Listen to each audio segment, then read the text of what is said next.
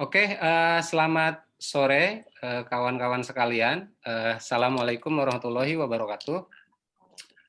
Uh, pada kesempatan ini uh, kita akan berdiskusi tentang uh, Sarinah, salah satu uh, tokoh yang ditulis oleh uh, pendiri bangsa kita yakni Soekarno dan ini merupakan pertemuan yang ke berapa ya, mungkin yang ke-8 atau ke-9 dari sekian uh, diskusi serial pemikiran pendiri bangsa di uh, yang kami adakan bersama uh, Megawati Institute. Dan sambil menunggu yang lain untuk bergabung, kita mulai saja dengan tepat waktu karena uh, diskusi ini uh, akan ditayangkan di YouTube Megawati Institute dan juga akan menjadi semacam podcast di Spotify. Uh, jadi biar uh, kekinian ya, biar kekinian dan juga banyak anak-anak uh, milenial bisa bergabung uh, bersama kita dan bisa menikmati uh, rekaman diskusi yang kita adakan pada sore hari ini. Uh, bersama saya ini ada uh, Maria Brigita Blesti.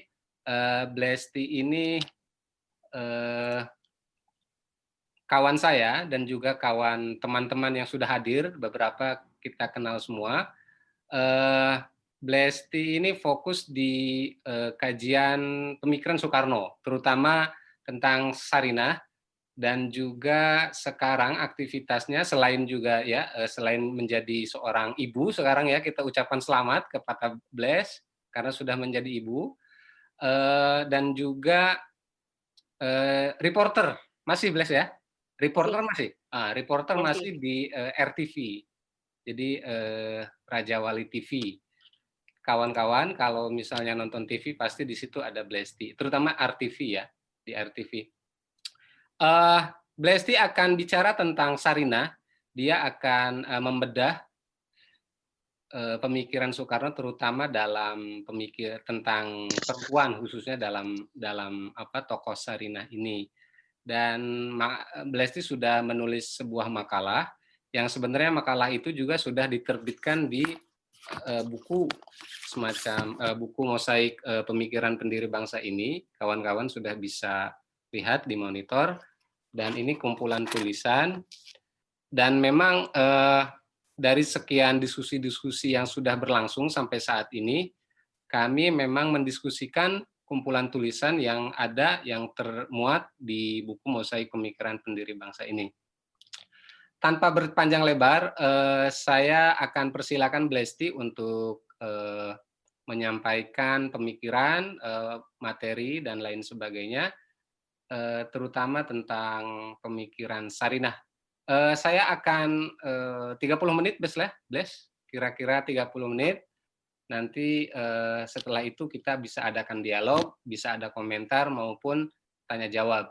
Dan sebelumnya saya ingin uh, menyapa beberapa kawan ini, kawan kita juga Bless ya.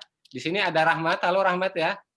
Rahmat ini dia meneliti uh, dia meneliti pemikiran. Soekarno juga Bless. Jadi beberapa kali Rahmat ini Rahmat Haryadi uh, datang ke Megawati Institute untuk melakukan riset. Lalu ada juga beberapa kawan seperti uh, Insan Praditya, lalu uh, Jerry Indrawan dan kawan-kawan lain. Halo. Yang halo semuanya, kawan-kawan yang yang nanti mungkin akan juga menyumbang ide dalam proses diskusi ini.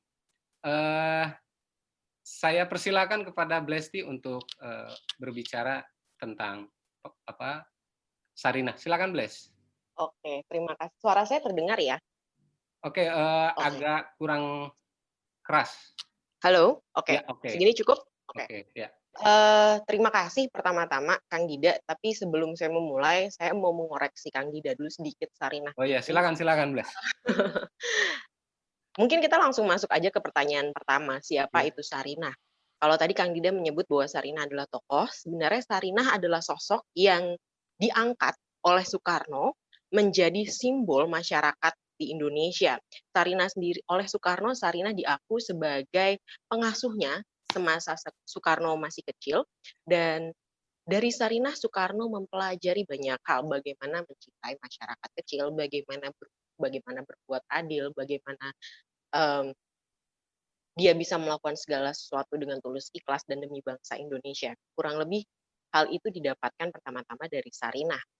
Karena Soekarno menghormati uh, sosok Sarinah, maka Soekarno mengangkat Sarinah menjadi simbol masyarakat masyarakat kecil, kelas menengah kecil, dan juga simbol perempuan Indonesia.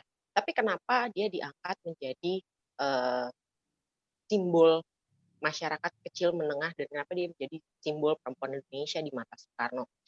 Soekarno menjelaskan bahwa Sarinah ini adalah orang kecil, dia yang harus bekerja untuk memenuhi kebutuhan hidupnya. Memang tidak jelas diceritakan oleh Soekarno apakah Sarinah memiliki keluarga yang harus dia topang, tapi setidaknya kita bisa berasumsi bahwa Sarinah adalah orang kecil yang harus hidup ya dan harus bekerja untuk menopang kehidupan sehari-harinya. Nah, konteks sejarah Sarinah ini sendiri eh, karena Sarina sudah diangkat menjadi simbol perempuan Indonesia dan juga simbol masyarakat Indonesia, tentu dia termaktub atau hmm, dituliskan dan diabadikan dalam sebuah buku. Ada buku yang berjudul buku ini ditulis oleh Soekarno. Saya menggunakan buku yang ini, buku terbitan kedua, Sarinah Kewajiban Wanita dalam Perjuangan Republik Indonesia. Buku ini sendiri ditulis oleh Soekarno sekitar tahun 1947 1948 yang ditujukan untuk menjadi materi kursus perempuan di Yogyakarta. Kenapa pada saat itu Soekarno terpikirkan hal itu? Terpikir untuk membuat kursus di Yogyakarta. Pertama-tama karena pada saat itu Indonesia baru merdeka, baru tiga tahun merdeka, dan Soekarno merasa butuh menghimpun seluruh daya dan upaya dan partisipasi masyarakat untuk menyusun perundang-undangan di Indonesia. Perundang-undangan macam apa? Tentu perundang-undangan yang akan mensejahterakan seluruh masyarakat Indonesia pada saat itu. Namun sayangnya pada saat itu soal perempuan belum pernah dipelajari sungguh-sungguh oleh pergerakan nasional. Belum ada, memang sudah ada beberapa um, kongres dan beberapa pertemuan-pertemuan perempuan yang membahas untuk hal-hal teknis masalah-masalah perempuan pada saat itu, tapi persoalan perempuan pada saat itu belum dibahas lebih lanjut secara sungguh-sungguh. Soekarno berangkat dari pengalamannya sebagai orang buangan waktu dia masih di Bengkulu pada saat dia mengunjungi kawannya, dia disambut dengan baik oleh kawannya, tapi hanya oleh kawannya saja dia disambut. Istri dari kawannya ini hanya dilihat oleh Soekarno dari balik tirai tipis dan tirai tipis ini kemudian diandaikan oleh Soekarno sebagai pembatas gerak dan partisipasi perempuan dalam masyarakat. Soekarno menceritakan bahwa pada saat itu perempuan dikurung di rumah, tidak bisa berpartisipasi dan segala macam. Tapi karena Indonesia baru merdeka, Indonesia memerlukan partisipasi. Ini sepertinya saya mengucapkannya secara berulang-ulang ya. Tentu pada saat itu perundang-undangan dan peraturan dan sistem kenegaraan harus disusun. Bagaimana cara menyusunnya? Tentu dengan adanya partisipasi seluruh masyarakat Indonesia. Tapi bagaimana caranya mereka pemerintah atau orang-orang yang dipercaya oleh Soekarno berada di pemerintahan ini mengetahui apa saja sih kebutuhan masyarakat jika ada satu bagian dari masyarakat yang tidak berpartisipasi. Soekarno berprinsip bahwa perempuan Indonesia dalam hal ini tidak hanya perempuan Indonesia tapi juga laki-lakinya juga harus diedukasi untuk mengetahui sebenarnya apa sih peranan penting mereka berdua untuk bisa saling bahu membahu. Prinsip Soekarno adalah hanya hanya orang tersebut yang mengetahui masalah dan kebutuhan dia agar bisa difasilitasi oleh negara ini. Dalam hal ini hanya perempuan yang mengetahui apa sih sebenarnya masalah dan kebutuhan perempuan itu sendiri dan perlu di, e, difasilitasi oleh negara ini. Nah, tapi pertanyaannya pada saat itu Soekarno membuat kursus, apakah tidak ada kelompok perempuan atau aktivis perempuan yang sudah uh, secara secara lancar mengartikulasikan masalah-masalah dan kebutuhan-kebutuhan perempuan sudah ada pada saat itu. Tapi sayangnya pada saat itu masih didominasi aktivis perempuan dan pergerakan-pergerakan perempuan pada saat itu masih didominasi oleh kalangan perempuan kelas menengah atas uh, dalam buku ini sendiri kita dalam buku ini sendiri Soekarno menjelaskan bahwa pergerakan perempuan yang ada di yang ada di Indonesia ini juga seperti terinspirasi atau juga seperti mengikuti gerakan perempuan yang ada di Eropa sana yang sudah dimulai semenjak abad 17-an. Namun eh, kalau boleh secara secara terpatah saya menjelaskan apa saja gerakan tiga gerak, gerakan perempuan yang sudah yang bukan yang sudah yang dijelaskan oleh Soekarno dalam Sarina ini ada tiga tahap pergerakan. Yang pertama adalah tahapan main putri-putrian oleh Soekarno disebut tahapan main putri-putrian karena tujuannya adalah untuk menyempurnakan diri perempuan itu sendiri untuk menjadi pendamping suami. Sebelumnya, tiga tahapan ini oleh Soekarno digambarkan dengan amat sangat linier, jadi diandaikan dari gerakan satu, lalu lanjut ke gerakan dua, secara berkesinambungan, lalu lanjut ke gerakan tiga secara berkesinambungan juga gitu. Tapi kalau kita tapi digerak digerak iya. Sebentar. Uh, yang lain mohon di mute karena uh,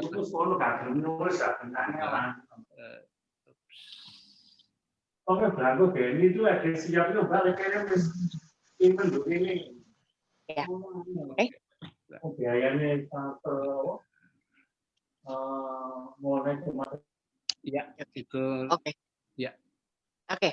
Uh, eh, tahapan yang pertama itu adalah gerakan main putri-putrian dan itu belum bisa disebut sebagai gerakan oleh Soekarno karena tidak ada satu agenda yang cukup signifikan yang dibawa dalam gerakan itu.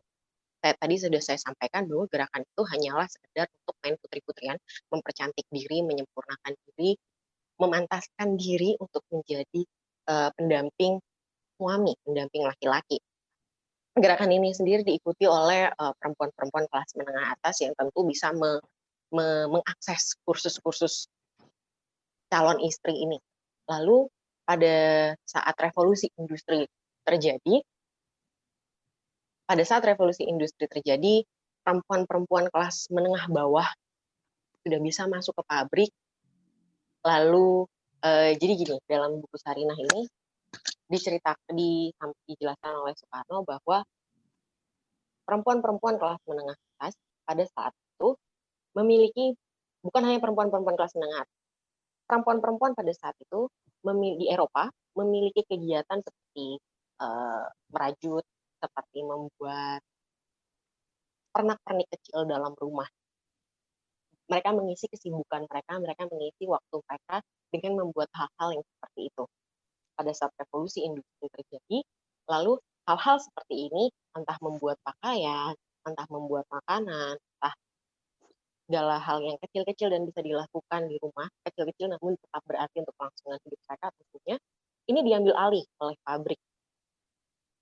Perempuan kelas menengah ke bawah masuk pabrik, mereka mulai bekerja menjadi buruh murah. Perempuan kelas menengah atas, karena strata sosial mereka, tidak mungkin mereka masuk pabrik, tapi untuk mengakses pendidikan atau untuk mengakses mengakses pekerjaan di tempat-tempat yang lebih layak, entah perkantoran, entah kantor hukum atau segala macam, pada saat itu mereka juga masih terbatasi, masih terbatasi karena masih didominasi oleh eh, laki-laki uh, tempat-tempat seperti itu. Lalu muncullah gerakan feminisme, gerakan di mana perempuan-perempuan secara sadar menuntut hak mereka dalam eh, soal pendidikan, pekerjaan, dan juga hak pemilihan. Kalau dalam buku dalam Sarina disebut sebagai suffragette. Hak untuk memilih eh, pilihan politiknya mereka itu siapa gitu. Namun eh, pergerakan ini memang berjalan cukup cukup lama, namun hal ini tidak menyentuh pergerakan ini belum menyentuh masalah perempuan kelas menengah bawah saat membicarakan masalah perempuan kelas menengah bawah, saat itulah kita masuk ke dalam tujuan Soekarno. Masalah perempuan kelas menengah bawah yang berada di dalam pabrik bukan hanya permasalahan terkait apakah sudah ada kesempatan atau belum kelas menengah perempuan-perempuan kelas menengah bawah tentu juga memiliki tuntutan yang sama dengan perempuan-perempuan kelas menengah atas mereka juga mau terlibat dalam uh, proses pemilihan politik dan mereka juga membutuhkan kesempatan kerja dan kesempatan untuk mendapatkan pendidikan yang layak. Tapi permasalahan mereka yang sebenarnya ada di dalam pabrik, pabrik adalah relasi produksi yang coraknya amat sangat kapitalis. Relasi, rel, eh, relasi produksi ini yang kemudian menyengsarakan mereka. Soekarno menjelaskannya begini. Kalau dalam pada saat membaca awal bukunya Soekarno tuh dijelaskan eh, disampaikan oleh Soekarno laki-laki kerja dari matahari terbit hingga matahari terbenam, tapi perempuan kerja Panjang tidak ada henti. eh, iya tidak ada henti, panjang-panjang banget. Karena apa? Karena tadi sudah saya seperti yang sudah saya sampaikan, perempuan masuk ke dalam industri, masuk ke dalam pabrik. Tapi begitu mereka pulang, mereka harus kembali mengerjakan urusan rumah tangga. Perempuan pada saat itu menjadi kuda penarik dua kereta beban, beban produksi dan reproduksi. Ini yang dipermasalahkan. Dan ini yang menurut perempuan-perempuan kelas menengah bawah itu belum tersalurkan, belum terartikulasikan secara baik melalui pergerakan perempuan kelas menengah. Oleh sebab itu, kalau mau membebas dan kalau mau membebaskan masalah-masalah uh, perempuan dari uh, cengkraman relasi produksi yang sangat-sangat kapitalis ini, maka perlu adanya gerakan sosialisme. Dan pergerakan sosialisme ini adalah tahapan ketiga yang diimajinasikan dan diasumsikan oleh Soekarno akan serta merta juga menghapus masalah dan beban yang menghimpit oleh yang di, yang menghimpit laki-laki. Jadi di sini permasalahannya bukan lagi pertentangan pertentangan gender, tapi di sini ada sistem yang memang tidak pandang bulu kepada siapa mereka dia akan uh, menindas melalui dan diandaikan oleh Soekarno jika gerakan sosialisme ini sudah terwujud jika perempuan dan laki-laki bahu membahu mewujudkan masyarakat sosialistis dalam asumsi Soekarno secara niscaya keduanya baik perempuan dan laki-laki akan merdeka dan sejahtera melalui revolusi sosial. Nah, tapi pertanyaannya apakah uh, konsep Soekarno ini berhenti hanya sebagai konsep. Tidak, sebenarnya tidak. Tahun 1964 dalam Kongres Wanita uh, Indonesia, Kongres Kowani, Soekarno memberi arahan maaf, untuk membentuk tim perumus tahapan menuju revolusi perempuan sosialis. Apa isinya? Kayaknya tidak ada yang tahu. Karena beberapa anggota tim tersebut ditangkap dan ditahan oleh Soeharto. Tim perumus eh, tahapan menuju revolusi perempuan sosialis ini sendiri diketuai oleh bentar saya melihat contekan saya dulu. Herustiasti Subandrio. Diketuai oleh Ibu Herustiasti Subandrio namun sayangnya tidak berjalan lancar karena setahun kemudian apa yang terjadi terjadilah. Tapi apa sih sebenarnya tujuan Soekarno? Sampai meminta untuk dibentuk tim perumusan perempuan sosialis ini? Tujuannya adalah mewujudkan republik yang merdeka, bukan hanya merdeka secara fisik ya, tapi juga merdeka dari sistem yang menindas melalui revolusi nasional dan revolusi sosial. Sistem yang menindas itu apa? Bagi Soekarno adalah sistem yang kapitalistis. Lalu melalui revolusi nasional apa yang diharapkan oleh Soekarno? Soekarno berharap bisa mendirikan negara nasional Indonesia melalui revolusi nasional. Lalu selanjutnya setelah negara ini mem mem memiliki masyarakat yang guyup, memiliki masyarakat yang sudah bersatu padu secara kasar tidak lagi mem mementingkan pertentangan antara gender yang ada di dalam diri masyarakat itu sendiri pasti ada, serta-merta mereka akan menuju revolusi sosial untuk membentuk masyarakat yang sosial, sosialistis. Jika masyarakat sosialistis ini sudah terwujud dalam bayangan Soekarno, apa yang terjadi? Adanya kolektivitas.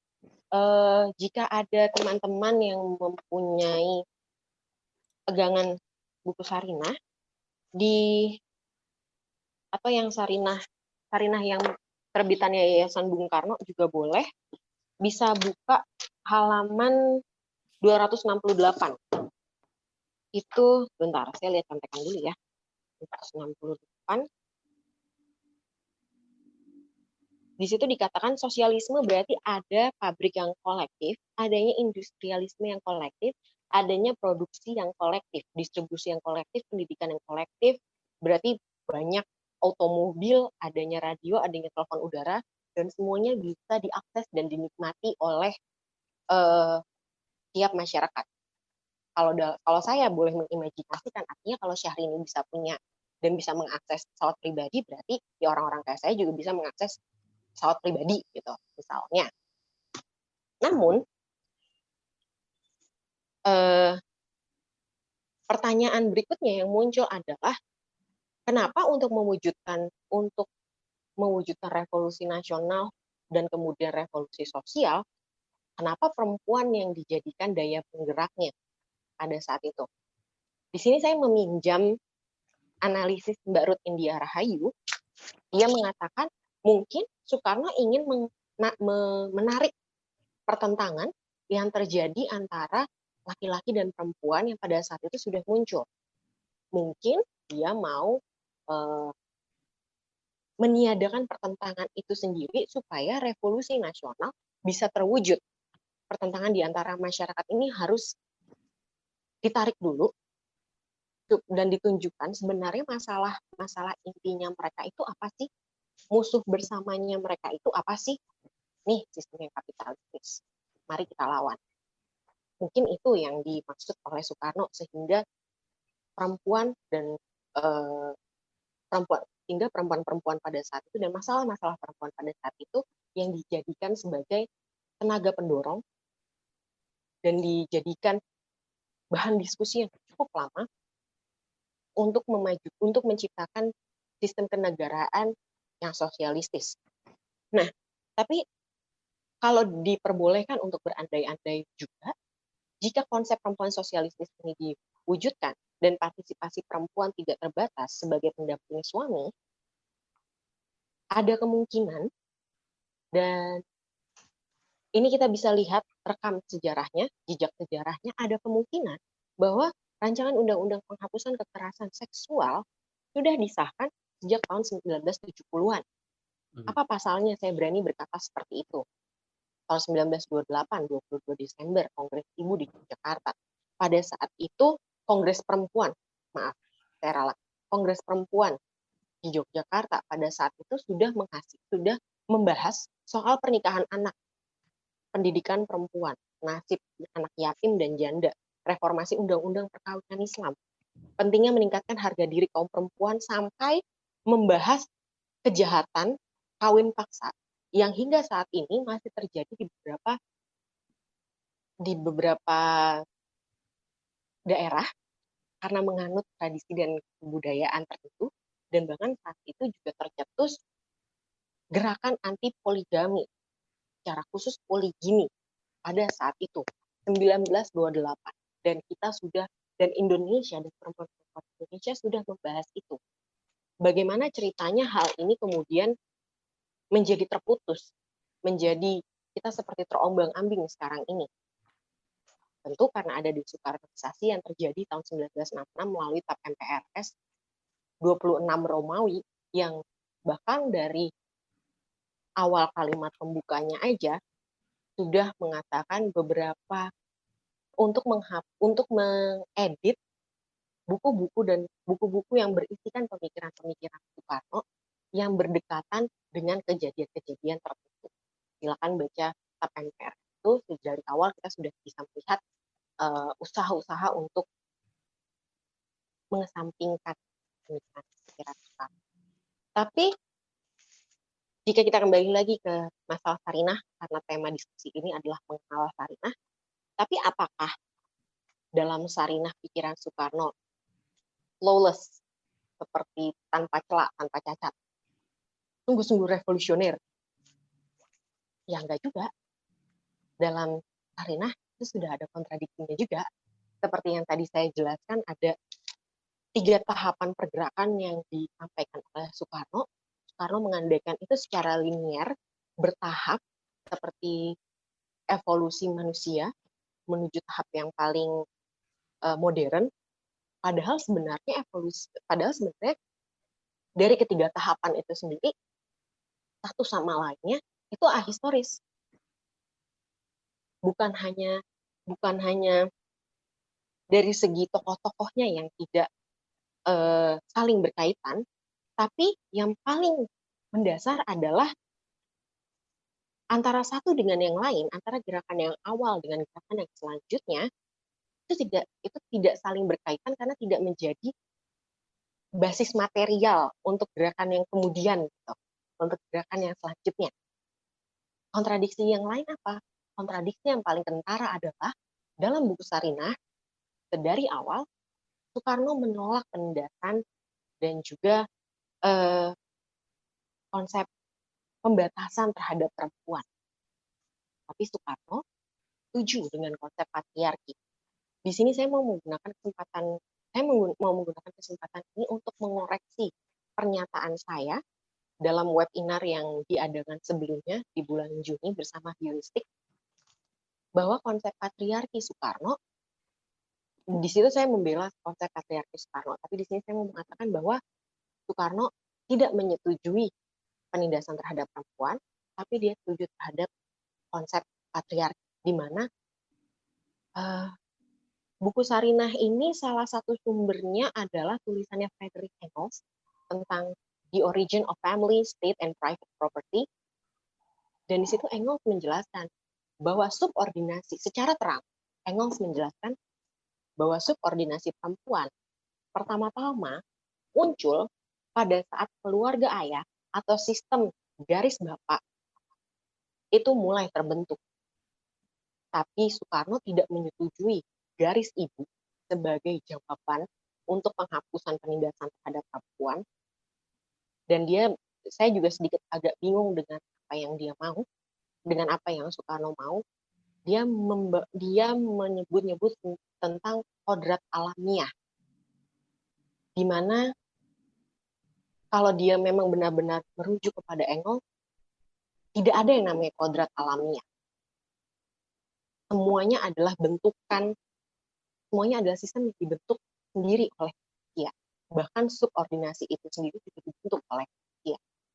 Tapi apakah matriarkat, maaf ini agak tercampur dengan pendapat pribadi, tapi apakah matriarkat bisa menjadi solusi yang efektif uh, bagi penghapusan penindasan terhadap perempuan. Saya saya memilih untuk biarkan hal ini terus menjadi diskusi bagaimana seharusnya penghap, penghap, uh, uh, penindasan terhadap perempuan itu kemudian dihapus dan diatasi.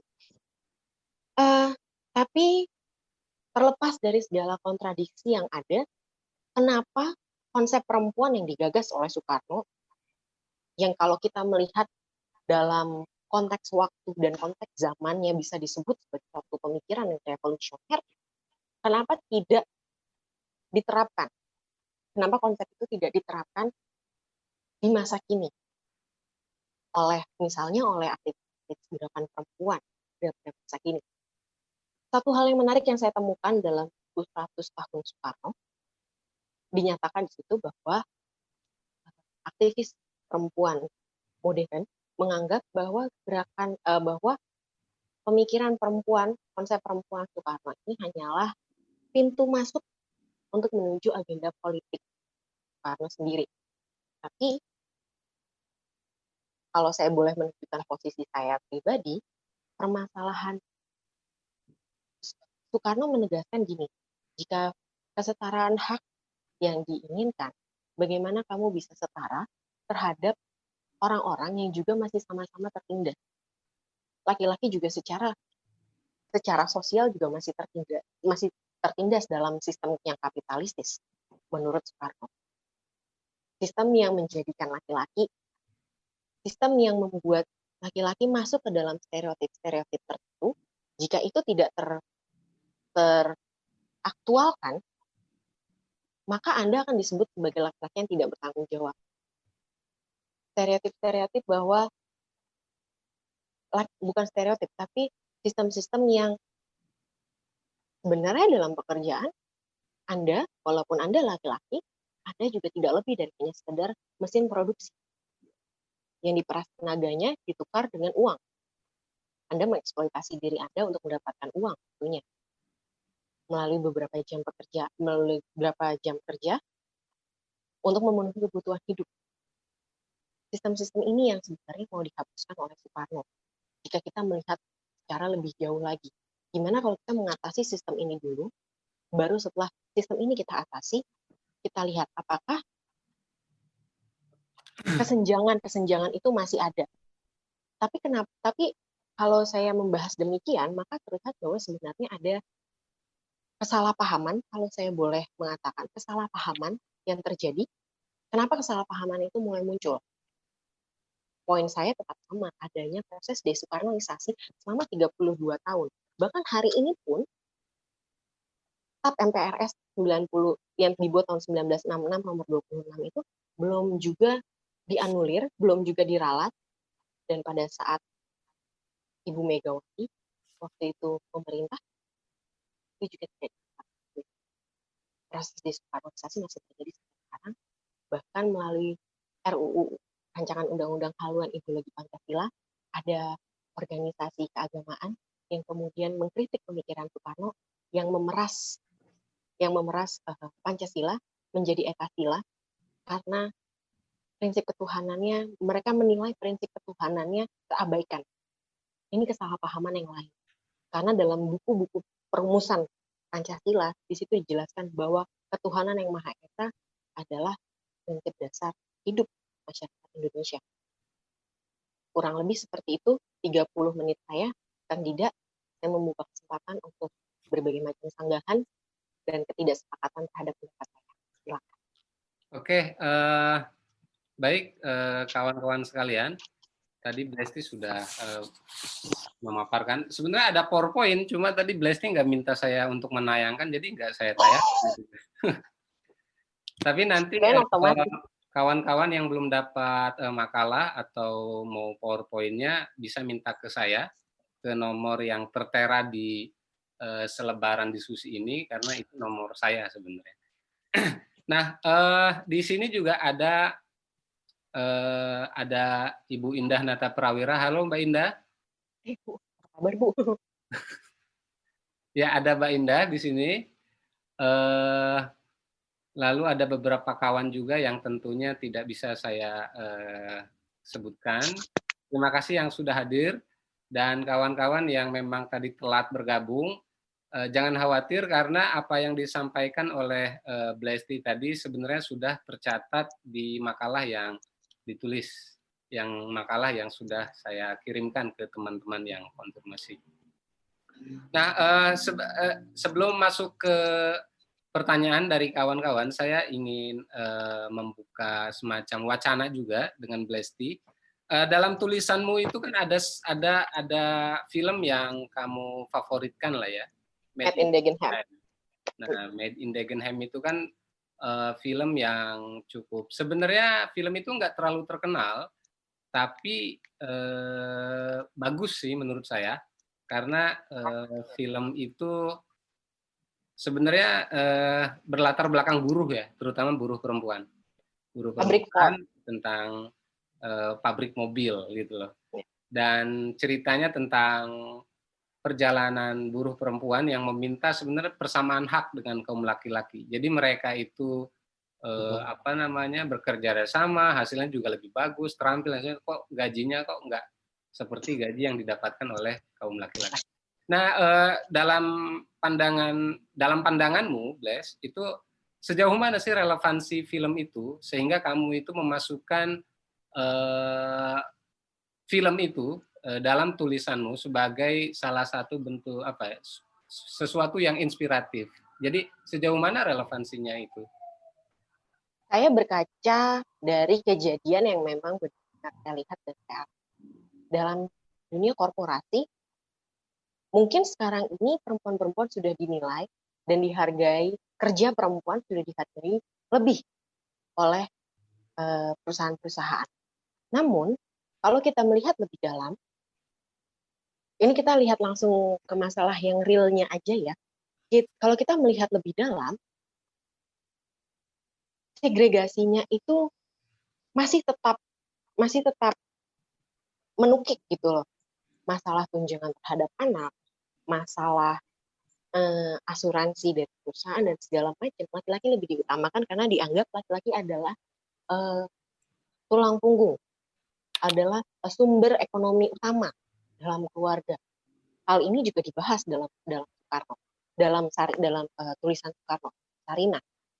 Bagaimana laki-laki diandaikan sebagai mesin ATM yang berjalan dan harus menghidupi uh, keluarganya sehingga banyak laki-laki kawin tua dan banyak perempuan-perempuan yang karena tidak bekerja dan tidak memiliki penghasilan kemudian mereka tidak memiliki lama menjadi perawan tua yang begitu.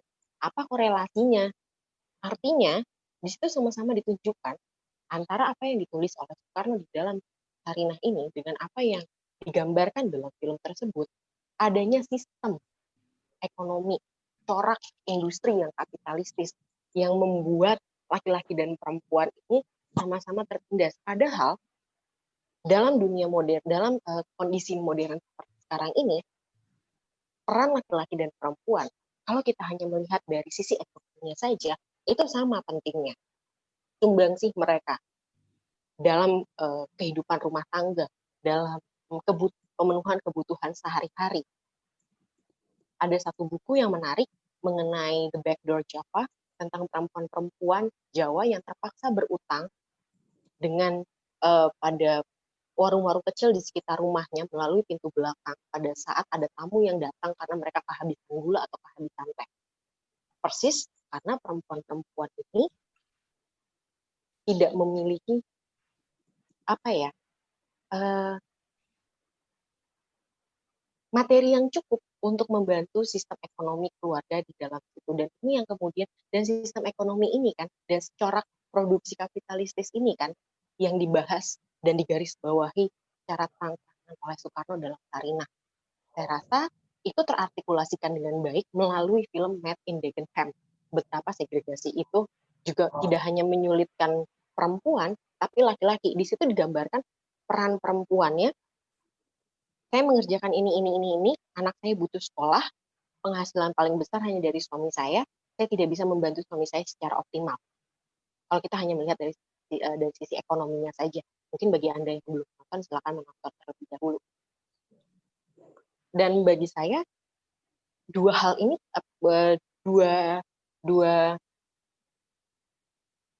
dua artikula dari dua artikulasi yang berbeda tahun ini dan berbeda konteks geografisnya ini saling terkait di satu permasalahan yang sama. Sistem ini yang sebenarnya secara luas, secara kita tidak sadari, karena mungkin kita sudah terlalu terbiasa dengan sistem yang ada itu, sebenarnya ini menindas. Kurang lebih itu yang membuat membuat saya, oh ini menggambarkan, oh ini bisa kita pakai, oh kenapa made in the ini bisa kita lihat sebagai penggambaran yang cukup baik apa yang dijelaskan dan diterangkan oleh Soekarno dalam Sarinah. Kurang lebih gitu kan juga. Kalau dalam hal uh, kan kita tahu ya, Bung Karno kan sebenarnya mengkritik feminisme ya, Bless. Uh, mohon koreksi kalau keliru. Bung Karno kan uh, mengkritik feminisme uh, yang jadi menurutmu itu yang yang dikritik uh, atau gini ya yang membedakan antara uh, feminisme dengan gerakan perempuan di Indonesia. Jadi kan Bung Karno itu mengkritik feminisme tapi dia mendukung gerakan perempuan di Indonesia gitu kan. Yang tadi sempat kamu uh, bilang juga. Nah, sebenarnya yang membedakan itu yang uh, hal substansial yang membedakan itu apa sih antara gerakan perempuan itu sendiri yang berjalan di Indonesia mulai dari Kongres pada tahun 1928 dengan eh, apa apa yang disebut dengan feminisme yang muncul di Eropa. Tadi sih katanya eh, karena feminisme itu elitis ya. Tadi ya elitis sedangkan gerakan perempuan itu beda. Nah, kira-kira yang membedakan yang lebih substantif dari itu apa kira-kira menurutmu, Bles? Faktor kelasnya, Kak. Faktor okay. kelas.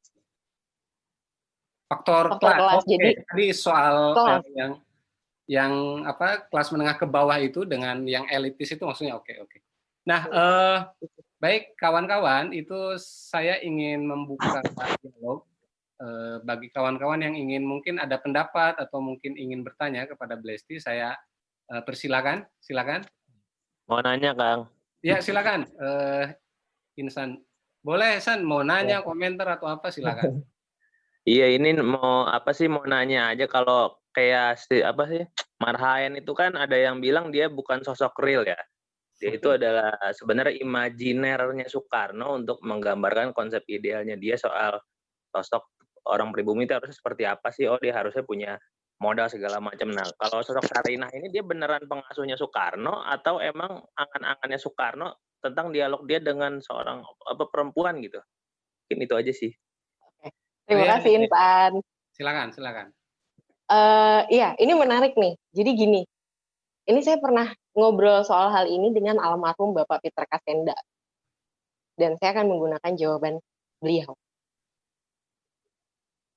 Benar atau tidaknya, ada atau tidaknya sosok Sarinah atau Marahin, itu tidak mengurangi esensi pemikiran Soekarno dan kepedulian dia dan bagaimana dia membentuk negara ini menjadi negara yang memang menyejahterakan masyarakatnya bahkan dari kelas atas hingga kelas bawah. Kalau itu jawabannya Pak Peter his soul.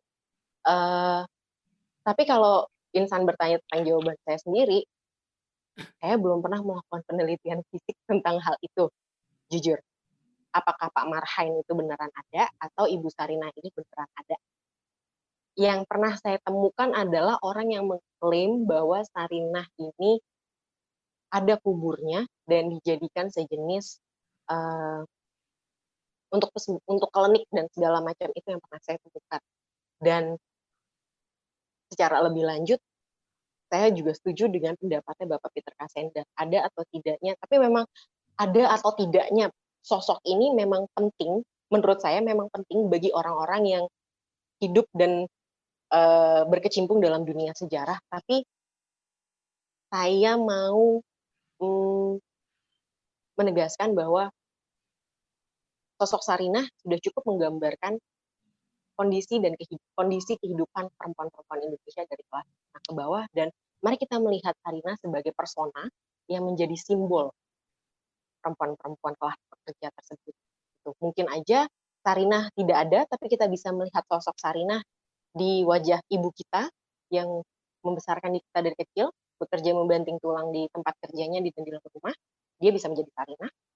Bisa saja kita melihat sosok Bapak Marhain dari wajah Bapak kita sendiri, orang orang kelas menengah bawah yang bekerja di kantor dan mati-matian berusaha untuk mem- membiayai kehidupan anak dan istrinya. Bisa nggak kalau kita melihat itu sebagai seperti itu, sebagai sebagai simbol dia adalah persona, terlepas dari apakah dia benar ada atau tidak. Karena kalau kita terus membahas tentang ada benar benar ada atau tidaknya, nggak akan ke mana-mana kayaknya kita. Kurang lebih gitu ya. Kita habis waktu gitu ya, habis waktu Iya. untuk mendiskusikan itu. Iya. Iya betul karena cerita Pak Peter juga dia katanya eh, diskusi malam-malam terus kata penanya itu kalau nggak percaya ayo kita ke makam Marhain sekarang. Waduh kata Pak Peter malam-malam begini. Ngapain? Nah itu cerita Pak Peter itu almarhum. Nah eh, ada sudah ada beberapa yang ingin antri bertanya. Saya akan berikan pertama eh, kepada eh, Rahmat, Rahmat Haryadi. Haromat sudah sudah tersambung, Mat? Halo Rahmat. Ya, halo Pak. Ya, ya Rahmat. Eh, nah, eh, silakan tampilkan videonya ya. Tadi lupa saya. Saya. Oke, Mat, silakan Mat. Oh iya, eh, saya ingin bertanya eh, tentang apa penukuhan Sarina ini, apakah ada kaitannya dengan penukuhan Kartini? Itu kan keduanya kan sama-sama apa eh, tokoh-tokoh keperempuanan di Indonesia gitu kan. Nah, seperti itu. Oke, ya. Eh, karena kan kita sama-sama tahu kan, Bles, Bung Karno itu kan paling pinter eh, mencari semacam apa ya benang merah atau ya bahasa gaulnya mah mengaduk-aduk gitu ya. Misalnya dia mengaduk-aduk nasionalisme, agama, dan komunisme gitu ya. Lalu dia eh, suka mencari padanan apa padanan-padanan gitu. Nah, apakah juga Sarina itu sebenarnya semacam penokohan yang terinspirasi dari pikirannya Kartini atau memang ada kaitan langsung dengan Kartini atau seperti apa? E, sejauh e, riset yang kamu lakukan terhadap Sarina? Kalau dari sepanjang 300 lebih, hampir 400 lebih halaman Sarinah yang ditulis oleh Soekarno, Soekarno tidak membahas satu kali pun tentang Kartini. Jadi saya hmm, saya hanya mengacu pada apa yang ditulis oleh Soekarno dalam Sarinah ya. Sepertinya tidak ada hubungannya antara sosok Sarinah dengan uh, apakah Sarinah terinspirasi dari Kartini? Sepertinya tidak. Jawaban saya itu. Karena dalam kalau Kartini sendiri uh, digambarkan sebagai sosok perempuan yang ya uh, kedua-dua kalau mau ditarik persamaannya kedua-duanya berangkat dari pengalaman mereka pribadi untuk melawan apa yang mereka alami. Kedua-duanya sama, tapi apakah karena terinspirasi dari Kartini? Sepertinya tidak. Dan Soekarno tidak menyatakan itu satu kali pun. Jadi memang tidak ada hubungannya ya, sejauh memang yang tertulis gitu, Mat? Ya, ya, ya terlepas ya. dari itu, Bung Karno memang eh, sangat mengagumi Kartini, tapi dalam konteks Sarina itu eh, tidak ada hubungannya. Lalu ada Pak eh, di sini tadi siapa ya di pesan itu sebentar. Di pesan itu pes, ada Bapak dari ini eh, DPP GMNI eh, Vanda Puspitasari eh, silakan eh, Kak Vanda Puspitasari halo sudah terhubung. Halo, apa ya, silakan Kak Vanda. Ya. ya, silakan. Ya. Terima kasih untuk waktu dan kesempatannya. Salam hormat dan salam juang untuk kita semua. Salam kenal uh, Kak Maria, luar biasa sekali apa yang telah disampaikan. Uh, belajar banyak banget kita pada hari ini. Saya ingin menyampaikan beberapa uh, perspektif Sarina yang telah kawan-kawan GMNI yang juga memang menaruh apa menjadikan Sarina ini salah satu rujukan utama dalam dalam apa literasi dan juga perjuangan GMNI sendiri dari apa yang apa yang kawan-kawan GMNI dapatkan dari Sarina ada beberapa hal yang ingin saya highlight di sini. Uh, yang pertama, Bung Karno saya sepakat sekali dengan Kak, Bri, Kak Maria karena bingung ya manggilnya Kak Maria atau Kak Brigita. Blesti, Blesti nama saya Blesti. Panggilannya Blesti. siap, siap. Jadi Bung Karno memang merupakan uh, tokoh yang dikenal sebagai tokoh yang menaruh perhatian sangat besar sekali terhadap persoalan perempuan, terutama perjuangan perempuan tuh ya. Kemudian uh, bagaimana sih uh, Soekarno se perjalanan Soekarno sehingga sampai merumuskan sebuah yang dia sebut adalah kitab pedo atau pedoman bagi perjuangan perempuan Indonesia. Jadi kalau menurut saya uh, saya di sini agak sedikit berbeda perspektif mengenai Sarinah merupakan tokoh atau siapalah istilahnya. Kalau bagi kami sendiri GMNI, Sarina ini merupakan tokoh. Kenapa? Kenapa seperti itu? Karena nanti ada korelasinya kenapa buku uh, buku Soekarno mengenai perempuan ini dinamakan Sarina. Jadi ketika kita baca di penyambung lidah rakyat ataupun buku Sarina itu sendiri, Soekarno begitu uh, menyatakan apa secara tersirat menyatakan kekaguman yang luar biasa dan juga kecintaannya kepada Sarina itu sendiri. Beberapa kali ketika ada di buku penyambung lidah rakyat juga Bung Karno menyatakan bahwasanya sejak usia empat tahun Sarina se, uh, sudah mengajari Bung Karno mengenai kemanusiaan. Hei Karno, pertama kamu harus mencintai ibumu, kedua kamu harus mencintai rakyat kecil, dan ketiga kamu harus mencintai kemanusiaan. Nah, secara tidak langsung, kalau bahasa sekarang kita sebut sebagai pola kaderisasi ya, pengkaderan mungkin ya. Jadi dari umur 4 tahun Soekarno sudah istilahnya oleh Sarina ini sudah diajari oleh eh mengenai kemanusiaan, mengenai mencintai rakyat kecil dan lain sebagainya. Itu pun Soekarno sering Soekarno sebut pada uh, sesi wawancaranya ketika bareng dengan Cindy Adams ketika apa ada di buku penyambung lidah rakyat. Kemudian uh, Soekarno sendiri juga mengatakan bahwasanya saya belajar dari saya belajar dari ibu saya mengenai Islamisme uh, sorry Hinduisme belajar dari nenek saya mengenai mistis, belajar dari ayah saya mengenai teosofisme, belajar dari Gandhi mengenai kebaikan, belajar dari Pak Cokro mengenai sosialisme dan saya belajar dari Sarina mengenai kemanusiaan. Jadi uh, ini yang kemudian kami kami jadikan pijakan bahwasannya Soekarno belajar kemanusiaan ini mulai-mula dipijakan pemikiran ini oleh Sarina ketika dia umur 4 tahun uh, sudah di di mengenai mencintai rakyat kecil. Yang kemudian tarikannya adalah sampai kemudian ketika pada umur usia muda atau remaja, Bapak bangsa kita telah merumuskan konsepsi yang ideologi yang kita kenal dengan marhainisme. Konteks marhainisme adalah kemanusiaan. Intinya kan seperti itu. Kemudian eh, ini yang ingin saya highlight adalah empat perspektif Sarina menurut kami GMNI. Yang pertama Sarina sebagai subjek, kemudian Sarina sebagai objek, kemudian Sarina sebagai person, dan Sarina sebagai perjuangan atau pergerakan. Sarina sebagai subjek artinya kami mengartikan bahwasanya ini Sarina ini merupakan marhainis. Kalau Bapak Bung Karno bilang kan ada ketika ada konsepsi apa ideologi marhainisme maka di dalamnya ada marhainis dan juga marhain. Marhainis merupakan orang-orang yang memperjuangkan kaum marhain di mana dia berusaha apa apa menghapuskan segala bentuk penindasan. Nah, Sarina ini posisinya ketika Sarina sebagai sebuah subjek yang seperti yang dikatakan Kak Maria tadi, Sarina ini adalah wajah dari perempuan Indonesia ataupun masyarakat Indonesia, terutama mungkin perempuan Indonesia ya. Jadi di sini perempuan perempuan Sarina, Sarina Indonesia yang oleh Bung Karno, maaf, perempuan Indonesia yang oleh Bung Karno disebut Sarina Sarina Indonesia ini merupakan ketika kita bicara konteks marhainisme, maka mereka menjadi subjek, seorang marhainis yang memiliki kewajiban juga untuk melaksanakan pembangunan nasional. Kemudian Sarina sebagai objek atau marhain, yaitu Sarina yang dia tertindas oleh sistem baik itu kapitalisme maupun patriarki yang hmm. harus diperjuangkan nasibnya kemudian. Kemudian Sarina sebagai person. Ya ini Mbok Nah. Kalau Soekarno bilang kan Mbok Nah gitu ya. Bahasa bahasa apa sayangnya.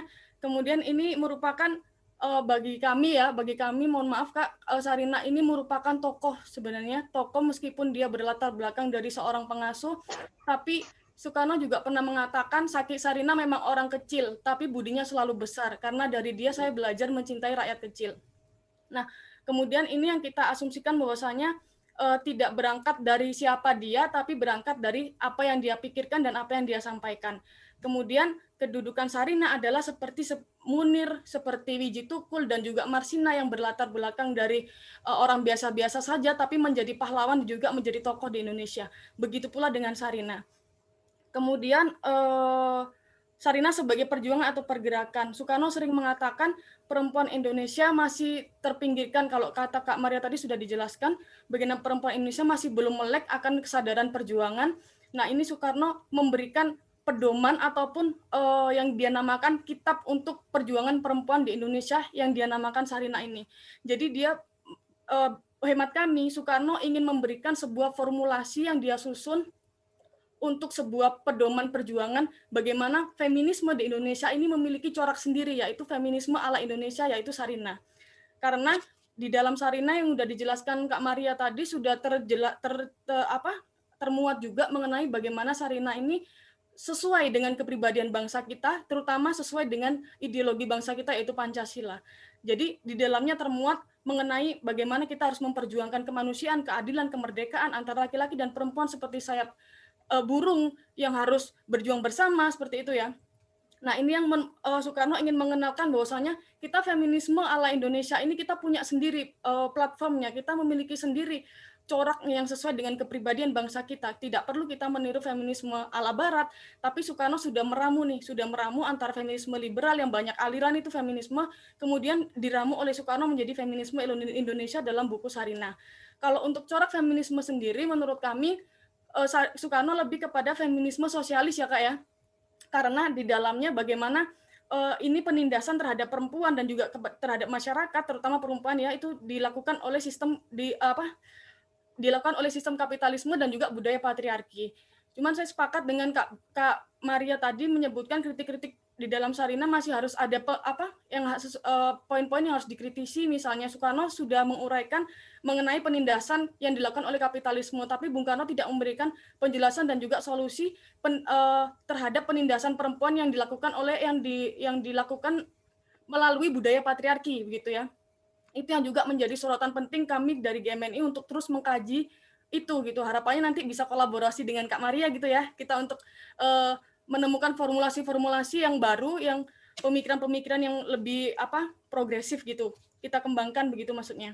Kemudian ada ini yang kami, jadi, kami jadikan catatan Sarina ini harapannya menjadi pedoman yang tidak hanya digeluti oleh orang-orang Soekarnoisme kayak Kak Maria ataupun kawan-kawan GMNI yang memang sukar apa patronnya Soekarno ataupun eh, PDI ataupun siapa pun yang memang eh, berbau Soekarno misalnya harapannya ini buku pedoman ini yang sebenarnya sangat progresif ketika kita mau membaca itu bisa sangat-sangat bisa untuk dijadikan uh, pedoman perjuangan gerakan perempuan di seluruh Indonesia seperti yang dulu juga dilakukan oleh Gerwani dan lain sebagainya. Nah, ini yang menjadi PR kita juga. Kenapa di apa organisasi-organisasi feminisme yang ada di Indonesia enggan untuk menggunakan pemikiran Soekarno karena yang pertama Soekarno lebih dikenal sebagai poliginis. Nah, itu yang menjadi tantangan juga ketika kita kader GMNI mengisi materi terkait keperempuanan atau feminisme ini yang justru dijadikan kayak pukulan balik buat kita apa Soekarno femi apa poliginis dan lain sebagainya gitu kok berbicara perjuangan perempuan. Nah, ini yang seharusnya menjadi PR kita sebagai Soekarnois untuk juga meluruskan. Jadi tidak kita tidak melihat bagaimana poliginisnya Soekarno itu memang menjadi kritik yang mendasar ya Kak ya, menjadi kritik yang sangat harus kita terima dengan lapang dada sebagai Soekarnoisme.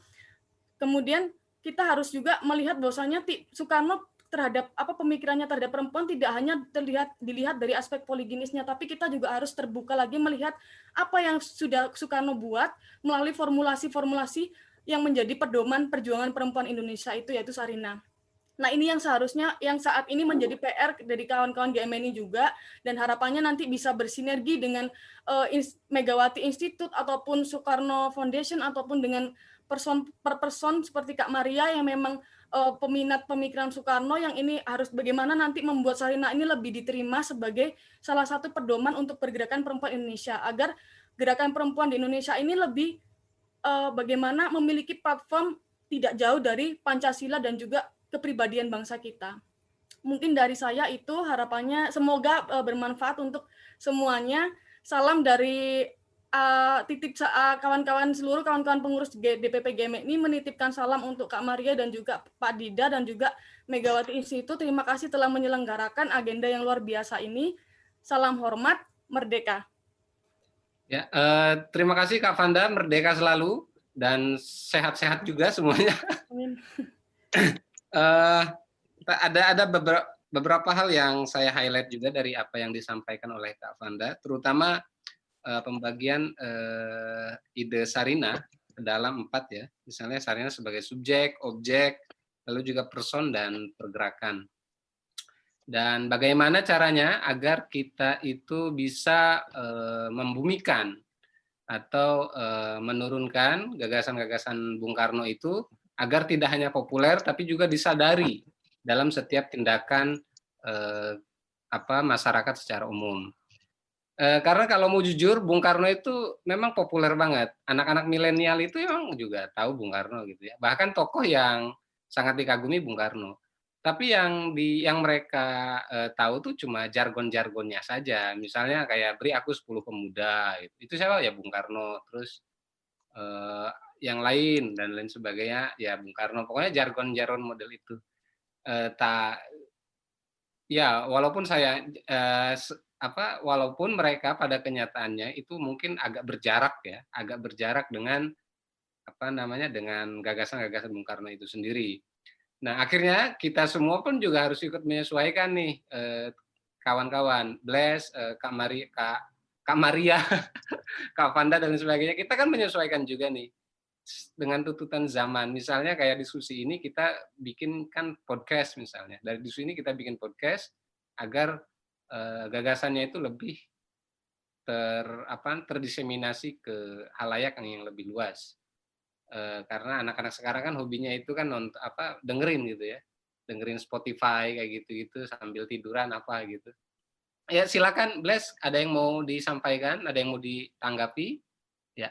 Uh, menarik gimana caranya uh, menginginkan supaya gagasan Sarinah atau gagasan pergerakan perempuan Soekarno ini lebih lebih terdengar. Kalau saya, ada seorang kawan saya, dia adalah sejarawan di Malang, di salah satu universitas yang cukup terkenal, dan dia selalu mengeluhkan begini. dalam setiap pertemuan, dalam setiap seminar yang selalu ngurusin dapur itu adalah perempuan. Dalam setiap urusan kerja, dalam setiap urusan eh, teknis operasional, yang jadi bendahara atau sekretaris itu adalah perempuan. Stereotip-stereotip yang seperti ini yang kemudian sudah melekat dan yang kemudian mungkin secara tidak sadar juga kita amini sebagai perempuan. Dan hal-hal ini yang menurut saya pribadi, hal-hal ini yang menurut saya pribadi kemudian gimana caranya kita bisa menunjukkan progresivitas kita sebagai perempuan sebagaimana yang dijelaskan dalam buku Sarinah oleh Soekarno jika kita juga masih mengamini stereotip-stereotip seperti ini mungkin dari hal-hal kecil seperti itu kita bisa menunjukkan dan bagaimana kita bisa menggambarkan oh perempuan itu jauh lebih ber, bukan berarti ngurusin dapur itu nggak penting ya bukan berarti menjadi sekretaris itu nggak penting karena kalau kita masuk ke dalam stereotip tertentu kita perempuan adalah sekretaris dan bendahara yang baik, berarti kita bisa menilai betapa cerobohnya laki-laki dalam urusan uang dan betapa tidak telitinya laki-laki dalam mencatat atau mengarsipkan segala hal sehingga sekretaris dan perempuan sekretaris dan bendahara harus selalu diidentikan dengan perempuan. Mungkin hal tapi hal-hal kecil seperti ini yang bisa kita majukan secara mungkin Kak Fanda dari GMNI bisa ajukan itu dalam setiap kegiatan dan acaranya sendiri. Kita saya juga bisa mengajukan itu, Kang Dida bisa mengajukan itu. Bagaimana kalau posisinya kita tukar? Bagaimana kalau tempat-tempat atau bidang bidang-bidang kerja yang sebelumnya diidentikan dengan bidang kerja perempuan, mari kita tukar. Dan kita lihat betapa baiknya perempuan juga bisa melakukan apa yang laki-laki lakukan itu kan fungsinya, itu kan tujuannya Soekarno untuk menyatakan bahwa laki-laki dan perempuan harus saling bahu membahu. Dari satu kata, dari dua kata itu dulu deh, saling bahu membahu. Lalu kemudian secara bertahap kita semua akan menuju uh, suatu pergerakan yang sosialis, suatu revolusi yang sosialistik. Kurang lebih begitu.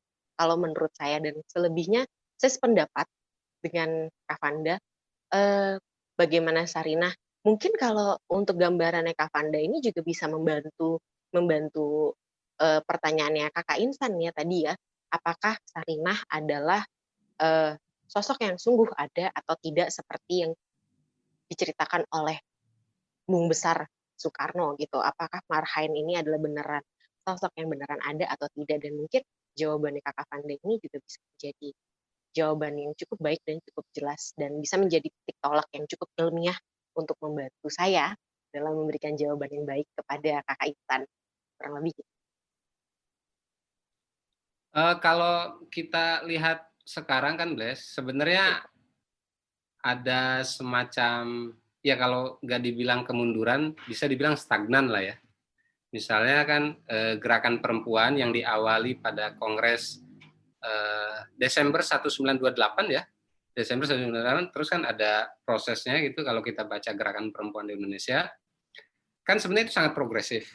Tapi kan semakin ke sini eh, langkah-langkah yang sudah progresif itu sebenarnya eh, mulai ya mungkin nggak bisa dibilang mundur kok kita kayak mundur lagi gitu ya. Terutama dengan kampanye-kampanye yang hadir di media sosial. Misalnya kayak anti feminisme gitu ya. Dan apalagi ya eh, banyak misalnya apalagi yang kalangan eh, Islamis ya. Kalangan Islamis itu kan kampanyenya itu misalnya perempuan harus di rumah dan sebagainya menurutmu sendiri kira-kira faktor apa sih yang menyebabkan gerakan perempuan yang yang semacam kayak gitu? Hal-hal seperti itu bertahan dan menyebabkan gerakan perempuan itu seolah-olah stagnan.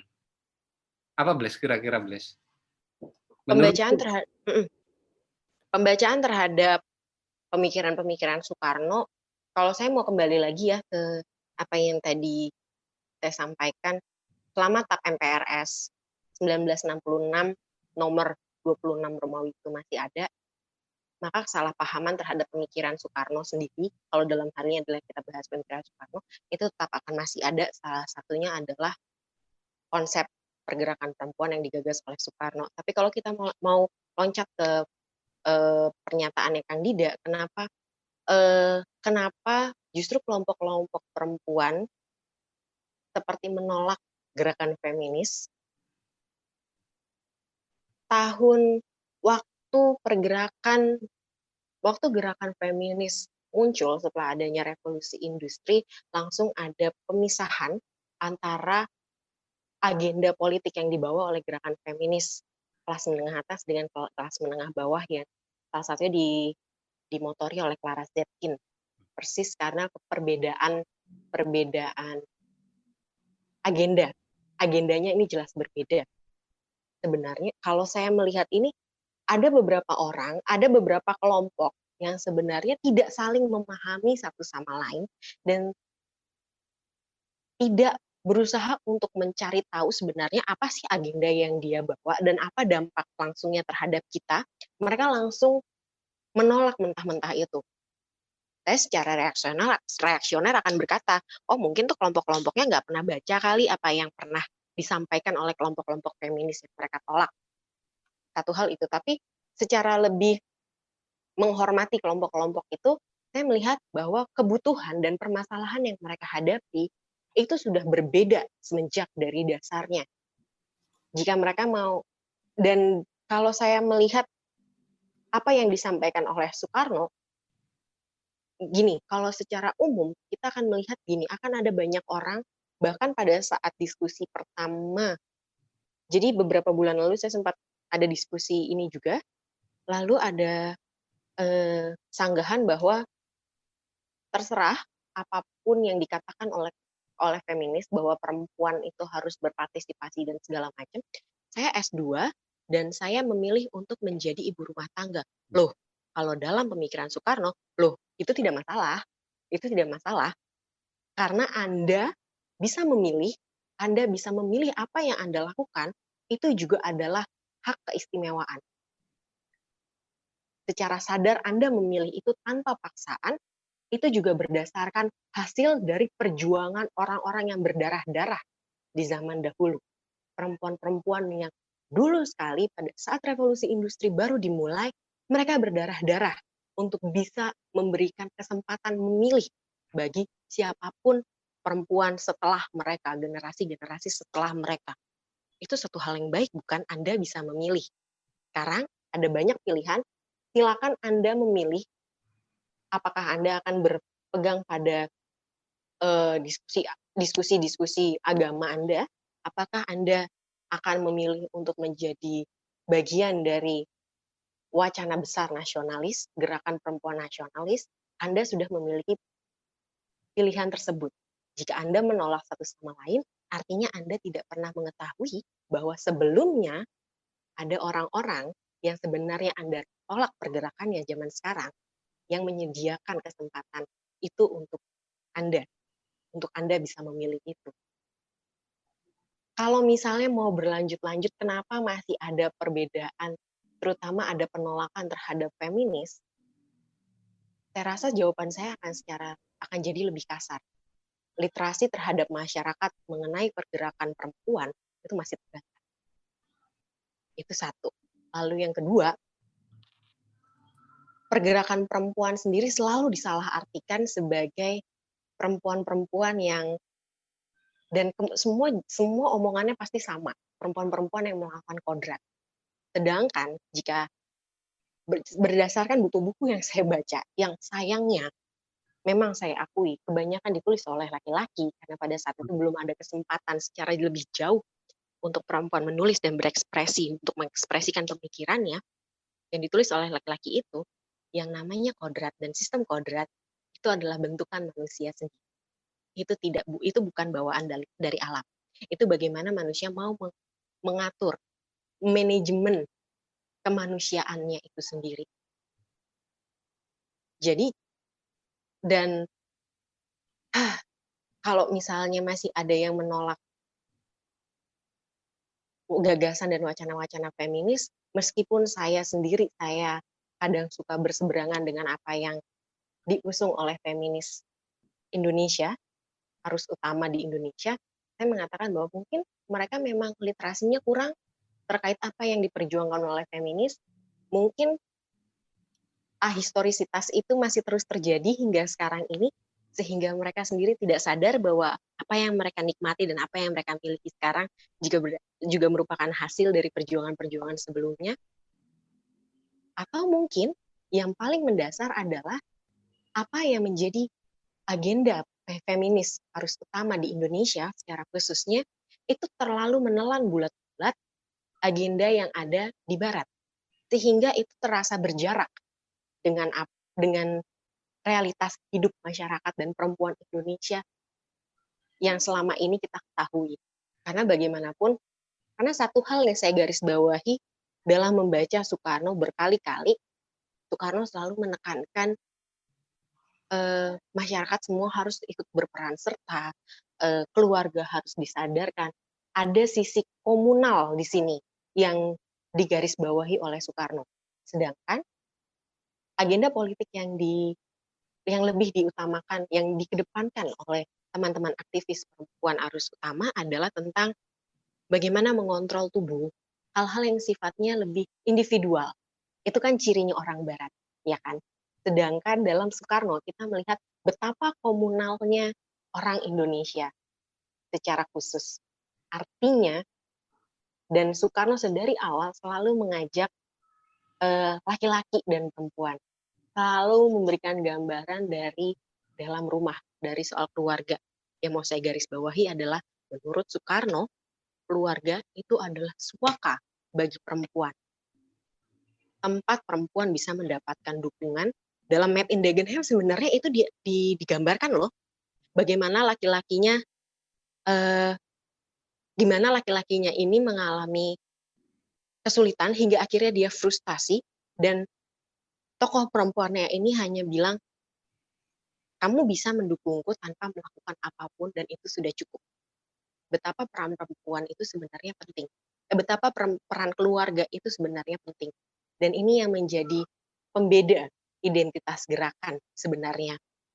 Saya tidak mau mengklaim bahwa apa yang dikonsepkan oleh Soekarno ini sebenarnya adalah gambaran umum bagaimana seharusnya gerakan perempuan itu, tapi saya mau menunjukkan bahwa Indonesia dengan Barat itu memiliki corak pergerakan yang berbeda.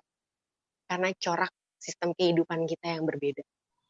Dan ini yang kemudian membuat masyarakat masyarakat masa kini mungkin mengatakan dan saya juga sering kok nemuin banyak sekali meme yang kemudian menjadikan feminis itu sebagai bahan olok-olokan. Agak kesel juga, cuma buat apa juga saya memendam rasa kesal itu, ya sudah mereka tidak membaca aja gitu apa yang menjadi agenda feminis arus utama saat ini, tapi bisa jadi itu karena kesenjangan yang terjadi. Kesenjangan perjuangannya, kesenjangan agendanya dari apa yang sebenarnya kita alami, dari apa yang sebenarnya orang-orang Indonesia ini alami. Kurang lebih gitu, Kadida. Uh, di sini ada ada beberapa teman yang ingin saya minta uh, pendapat terutama ada Pak Jerry. Halo Pak Jerry. Hai. Pak Jerry Indrawan. Oke. Pak Jerry, halo. Oke, belum bergabung. Mungkin silakan kalau kawan-kawan ada uh, pertanyaan atau ingin menyumbang atau uh, apa namanya ada pendapat yang ingin disampaikan. Ini ada yang nanya, punten agenda utama feminis arus utama di Indonesia apakah? Ada macam-macam. Oh, Boleh iya. saya jawab dulu ya? Nah. Boleh saya jawab dulu ya? Ada ya. macam-macam. Uh, sekarang ada ekofeminis, saya kurang mendalami ekofeminis, tapi dari Women March tahun lalu saya melihat agenda utamanya adalah kedaulatan tubuh. Kedaulatan tubuh, bagaimana perempuan bisa berdaulat atas tubuhnya sendiri dan pemerintah please get the fuck off from my own body. Because my body is my own. Itu bukan untuk diatur oleh pemerintah. Saya yang saya yang uh, berdaulat atas tubuh saya sendiri. Itu salah satu yang cukup cukup uh, cukup apa ya? Cukup terkenal cukup cukup punya gaung dan punya banyak banyak uh, pendukung. Kurang lebih itu kedaulatan terhadap tubuh ada beberapa hal yang lain seperti apa ya terakhir kemarin itu kesempatan untuk bekerja tetap sama dari dari yang lain-lain itu tetap sama. Kesempatan untuk berpartisipasi bukan hanya sekedar pemenuhan kuota. Ya agak memalukan juga sih dulu kita punya apa kongres-kongres besar perempuan tapi sekarang kita jatuh dan terpuruk dalam pemenuhan kuota saja itu agak cukup, cukup menyedihkan kurang lebih itu tapi yang masih besar dan yang masih bergaung dan banyak pendukungnya hingga sekarang ini adalah kedaulatan tubuh. Sebab kita lihat ya, bagaimana pemerintah dengan semena-menanya membuat peraturan tentang tubuh perempuan. Oh iya persis, memang filosofi dari Barat. Memang filosofi dari Barat. Mungkin kalau ini namanya siapa ya? Kalau maaf ya, mungkin kalau anda tadi uh, saya sudah sempat menjelaskan karena memang tadi Kang Dida juga sempat bertanya kenapa banyak orang yang sepertinya justru meremehkan gerakan feminis, tadi saya sudah sempat cerita mungkin karena agendanya itu tidak tidak lekat dengan kehidupan uh, masyarakat Indonesia sekarang. Tapi apa salahnya berdasarkan berdasarkan uh, agenda dari Barat? Karena toh di Indonesia sendiri juga kita mengalami itu, bukan? Kurang lebih gitu. Silakan, ini ada Kusnandang. Loh, Halo. Ya? Silakan. Uh, tadi saya agak rooming itu karena ada yang setel musik dangdut. Apa kabar semuanya? Ya. Baik. Baik, baik. Uh, ya, saya mau bertanya aja nih, sharing mengenai. Tadi saya habis jalan-jalan mau ke Sarina, ternyata lagi renovasi Sarinanya dan lagi dibahas.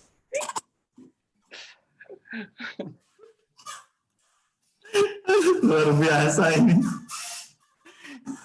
Gitu aja Kang Dida. Jadi gimana ya? Apa sih kan saya kan aktif di politik nih mengenai undang-undang pemilu nomor berapa itu ya yang dekat, Bray. Kenapa? Oke, ya kameranya terlalu dekat. Oke, ya. Ya maklum lah, komputer bagus. nah, kalau Sarinah itu kan gini ya, Bles. Uh, saya nggak paham dan bukan uh, be uh, belum tuntas lah membaca Sarinah ini. Uh, image atau pencitraan Sarinah ini kan di uh, kacamata awam gitu kan tahunya itu kan ya sebagai pengasuh Soekarno gitu. Tapi kan kita kita tidak tahu nilai-nilai apa itu ke uh, apa ke adil hubungan dalam arti etiketnya Sarinah ini juga mungkin setelah tidak langsung juga membentuk karakter sebuah seorang pemimpin juga yang lekat dengan Soekarno gitu. Nah, eh, ada tidak Bles yang sisi Sarinah ini yang memiliki karakter etiket yang bagus gitu. Setidaknya bisa dilihat dari karakteristiknya Soekarno dalam kepemimpinan, entah itu kepemimpinan di keluarganya atau kepemimpinan secara publiknya gitu. Terima kasih. Uh, mohon maaf, saya sepertinya mau meledek Gus Nandang dulu. Lu kayaknya nggak dengerin dari awal lo, Nan. Ah, ya kan tadi kan mati hidup mati hidup lagi di jalan itu dia. eh. terlalu terlalu sibuk, banyak jam. Sibuk. Jadi mungkin saking sibuknya nih hari ini itu gua jadwal dari Taman Makam Kalibata mengiringi kepergian jenazahnya Yakob Utama sampai menghadiri diskusi publik di sebuah pusat perbelanjaan itu saking sibuknya gua. Bahkan eh. menyempatkan juga datang ke diskusi seperti ini loh. Saking pengen sibuknya gitu. Luar biasa, luar biasa. Nah itu uh, itu menyambung Kusnandang ini, Bless. Itu Nandang ada hubungannya nggak sih Sarinah yang Sarinah, Sarinah tempat uh, kita kongko itu ada hubungannya nggak dengan Sarinah itu? Sarinah yang kita bahas ini. Iya, uh, itu ya, aja. itu itu wujud wujud rasa hormatnya Soekarno juga bukan? Oh, oh, okay. Wujud rasa hormatnya Soekarno juga terhadap Ibu Sarinah ini lalu dia dan Sarina sebagai pusat perbelanjaan pertama yang memfokuskan diri terhadap kerajinan-kerajinan dan hasil karya anak bangsa lokal. Dan mungkin itu sebabnya kenapa McD juga sudah tidak ada di situ. Mungkin karena Bapak BU, Menteri BUMN kita mau kembali ke ide asalnya Soekarno. Kenapa juga Kusnandang tidak bisa menemukan McD dan tidak bisa menjelajahi Sarina karena sedang direnovasi. Nandang bikin dulu.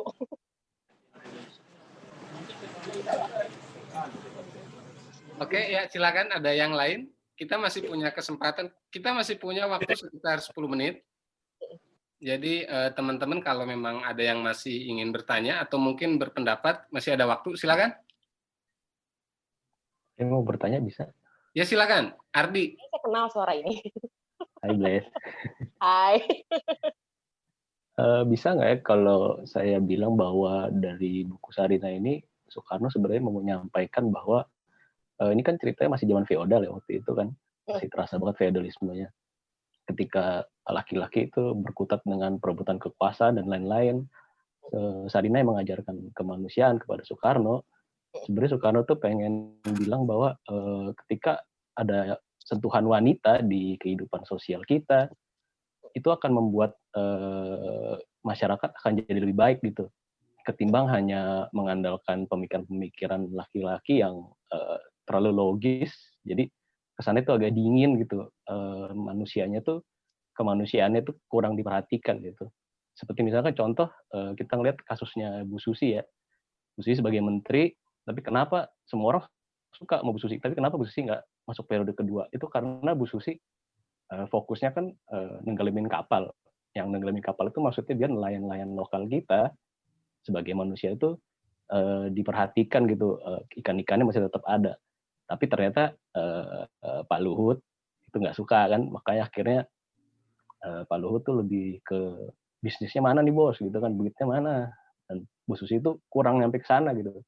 Walaupun pada akhirnya ya itu yang terjadi kan bahwa Bu Susi diganti diharapkan diganti dengan menteri yang lebih bisa nyari duit ketimbang Bu Susi gitu loh.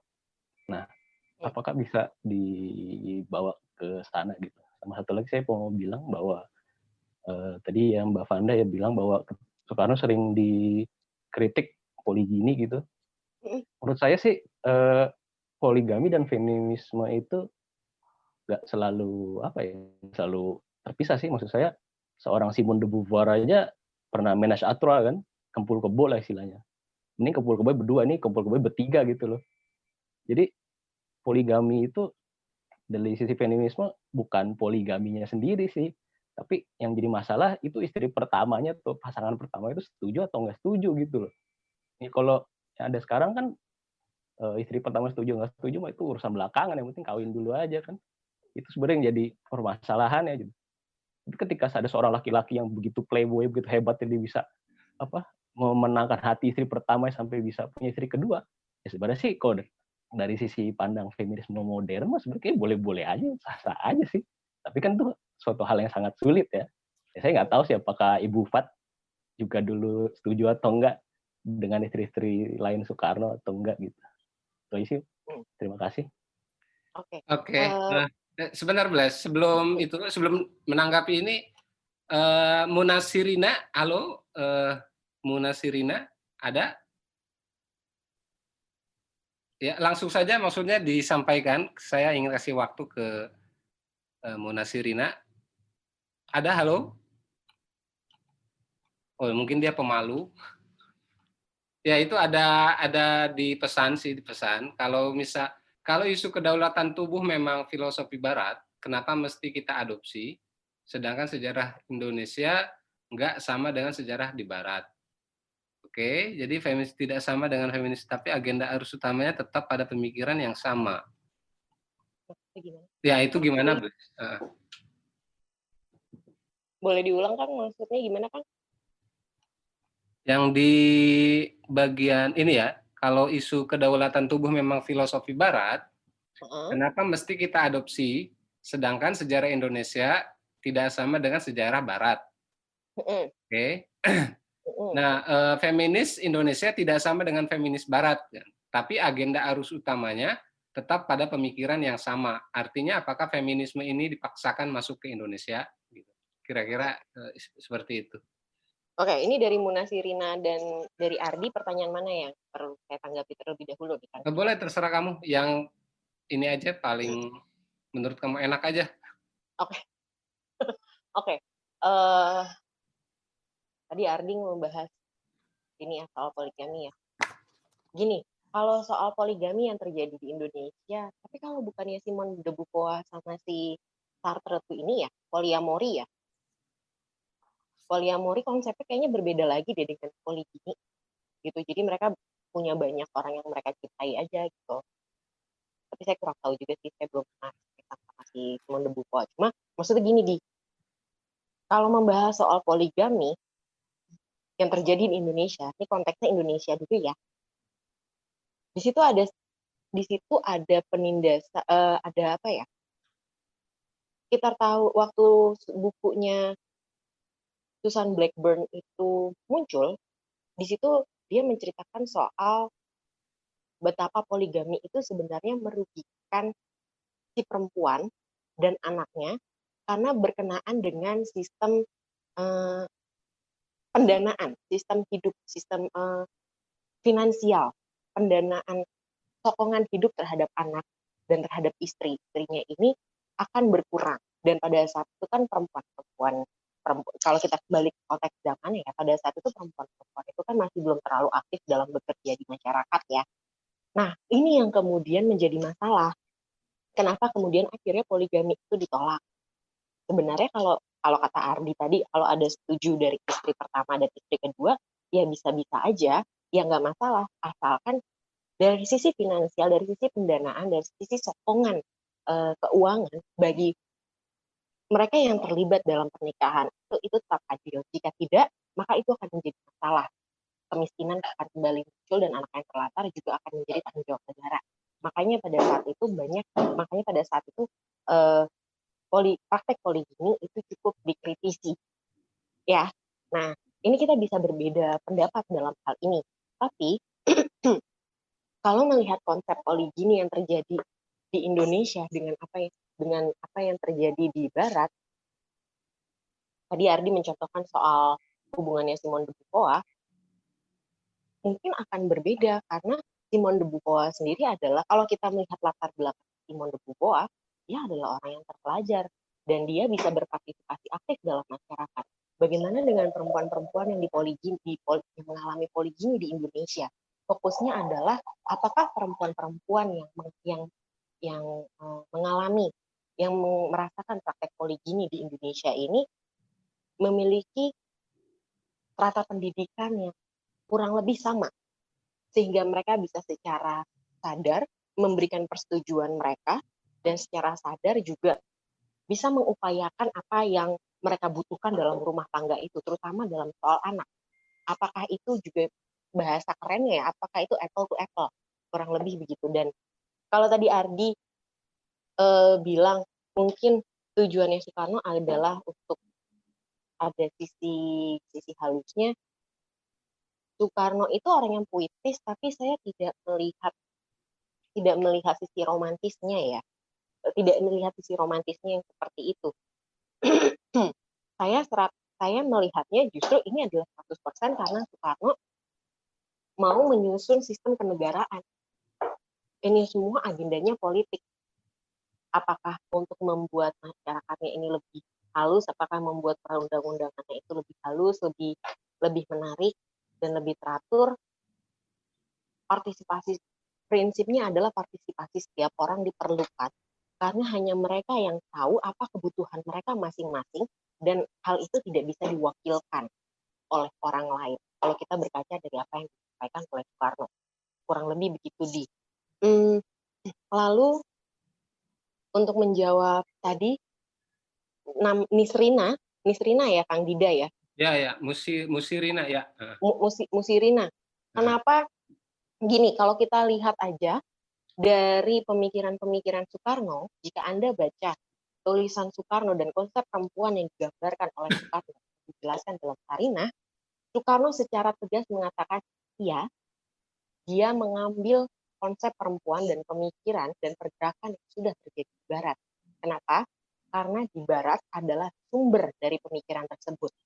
Masyarakat Barat dan peradaban di Barat memang adalah sumber masalah yang dihadapi oleh Soekarno, yang mau dilawan oleh Soekarno, imperialismenya dan kapitalismenya, tapi sekaligus di sana juga sudah juga menyediakan pemikiran-pemikiran untuk uh, memberikan solusi terhadap masalah-masalah yang mereka timbulkan sendiri. Saya justru melihat kenapa Anda menolak, justru saya mau bertanya, kenapa Anda menolak uh, kenapa Anda menolak maaf anak saya nangis. Kenapa Anda justru menolak pemikiran-pemikiran dari barat sebelum Anda mengetahuinya lebih lanjut? Memang tidak semua pemikiran barat bisa kita telan bulat-bulat dan kita terapkan di Indonesia. Tapi permasalahan perempuan di setiap tempat kurang lebih hampir sama. Anda tahu eh, rancangan undang-undang penghapusan kekerasan seksual masih terombang-ambing hingga sekarang. Kedaulatan dan itu artinya belum ada jaminan bagi para perempuan untuk bisa bersuara jika mereka mendapatkan kekerasan seksual. Semuanya masih dianggap sebagai hal fiktif yang terjadi karena susah untuk membuktikan itu. Gitu loh. Itu yang sedang diperjuangkan oleh teman-teman uh, aktivis perempuan arus utama Indonesia saat ini. Kurang lebih begitu jawaban saya. Silakan disanggah atau tidak disetujui lagi. Ya, uh, tentu saja uh, pasti akan ada banyak perbedaan pendapat di antara kita. Dan memang uh, membicarakan Sarina terutama isu perempuan memang tidak uh, selamanya bisa satu arah ya, terbanyak arah. Bahkan di antara feminis pun itu ada berbeda-beda. Ada yang feminis uh, A, feminis B itu banyak. Nah, uh, tanya dong Kang. Ya, ini waktunya sudah habis, sayang sekali. Uh, tapi ya terserah Blesti, karena saya janjinya sama Blesti setengah enam kita sudahan. Gimana Bles? Uh, boleh injury time 10 menit ya, soalnya saya harus mandiin anak saya. Oke, okay, ya injury time ya, sobat sobat Dida ini. ya, terima kasih. Videonya uh, dong, videonya. Saya Gimana? Iya videonya. Oh videonya, aduh nggak pede nih, jelek banget soalnya lagi. Sorry ya, sorry ya, sorry maaf nih agak telat. Uh,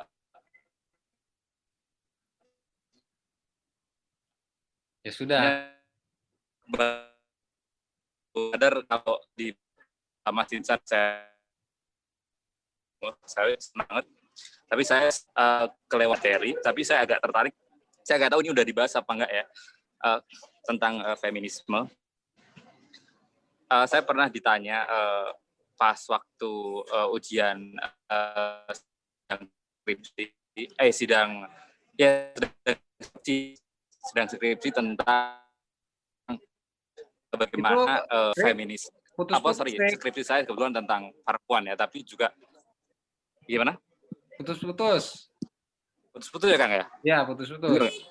Uh. Um, jadi waktu itu saya sedang skripsi, saya ditanya oleh dosen saya, sebenarnya uh, ya apa sih uh, feminisme yang cocok untuk Indonesia? Uh, ya bilang kan kita tahu sejarah uh, feminisme kan banyak ideologi ya di Barat pun misalnya ada feminisme ya Oke, Rick, putus-putus. Uh, nanti disampaikan aja lah ya. Uh, karena nggak mungkin, karena waktu kita habis. Kamil itu termasuk feminisme dalam kategori postmodern. Jadi yang men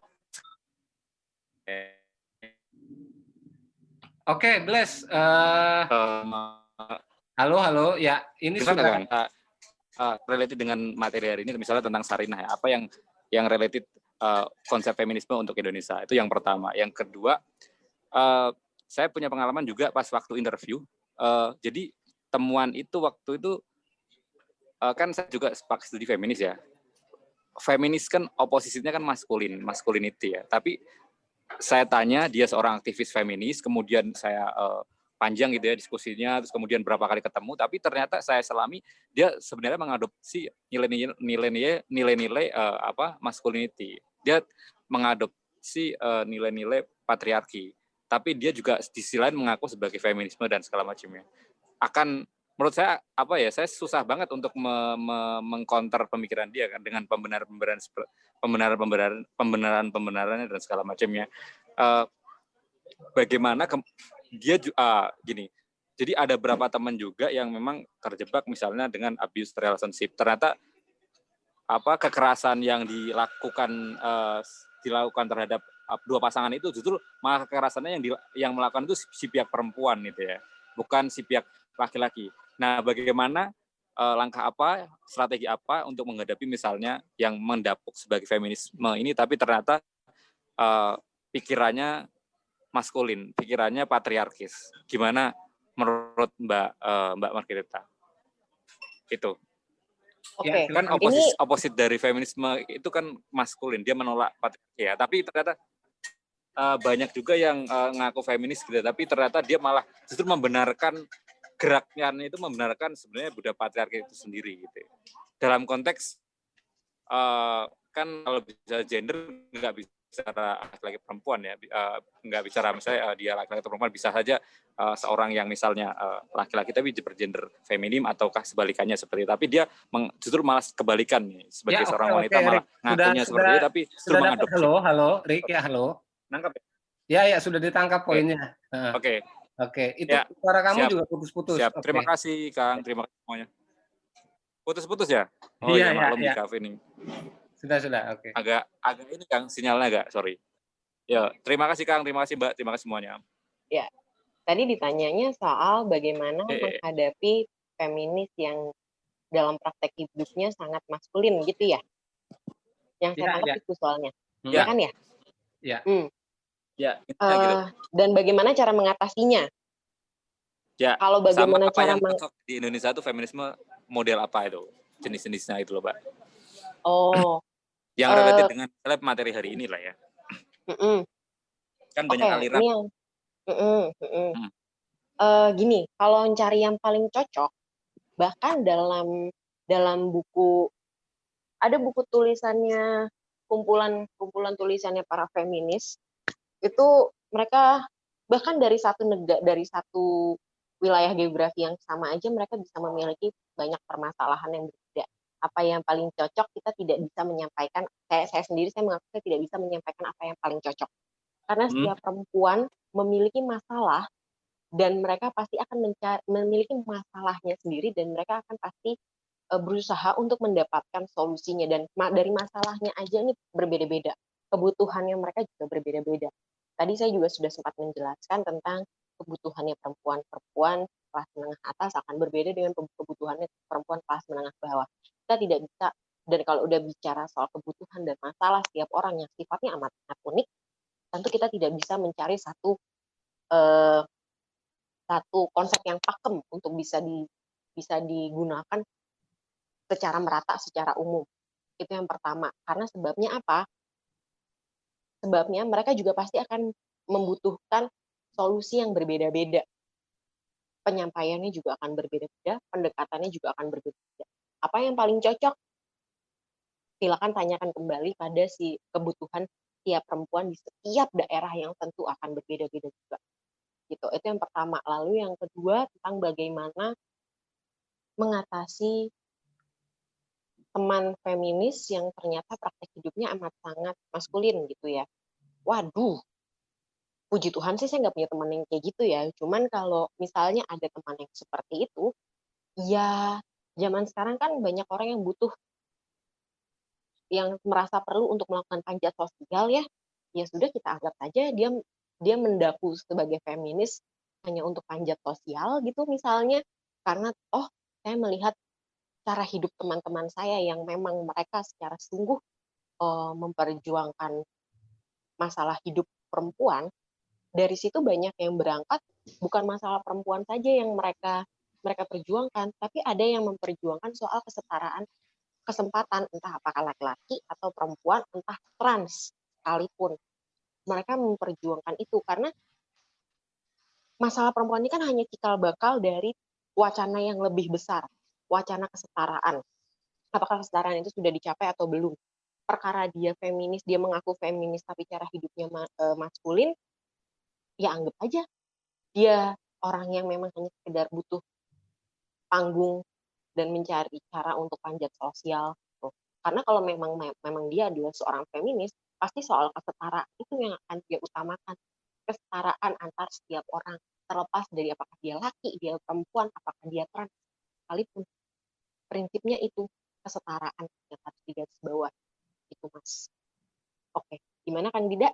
Oke, Uh, karena waktu kita terbatas, uh, saya ingin uh, harus menutup menutup pertemuan kita uh, dan juga kita perlu sampaikan terima kasih untuk Bless. Makasih ya Bless ya. Uh, nanti kalau Sama-sama, ada waktu kasih. lagi kita bikin forum lagi. Nanti kita rekam lalu kita bikin podcast juga di Spotify supaya nanti anak-anak yang sekarang tuh bisa dengar diskusi-diskusi modal seperti ini. Saya juga ingin menyampaikan terima kasih kepada kawan-kawan yang sudah bergabung di diskusi kita hari ini ya dan lumayan banyak sesuai target kita, Bless, sesuai target kita, Bless. Jadi sekitar 15 sampai 20 orang, bahkan lebih tadi ya. Jadi memang target kita tercapai. Uh, terakhir, uh, tentunya gagasan Soekarno ini harus tetap dikaji. Bagi saya pribadi harus tetap dikaji sampai kapan pun. Ya, meski meski kita juga lihat bahwa Soekarno juga uh, seorang manusia biasa yang mana gagasannya pasti juga perlu kritik atau mungkin ada kontekstualisasi dari apa yang uh, disampaikan di dalam gagasan-gagasan uh, Bung Karno.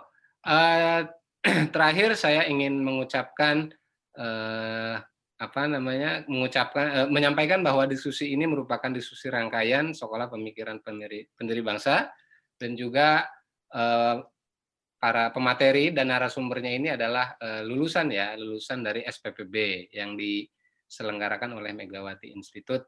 Eh, terima kasih semuanya, terima kasih Bless. Eh, selamat sore, eh, assalamualaikum warahmatullahi wabarakatuh.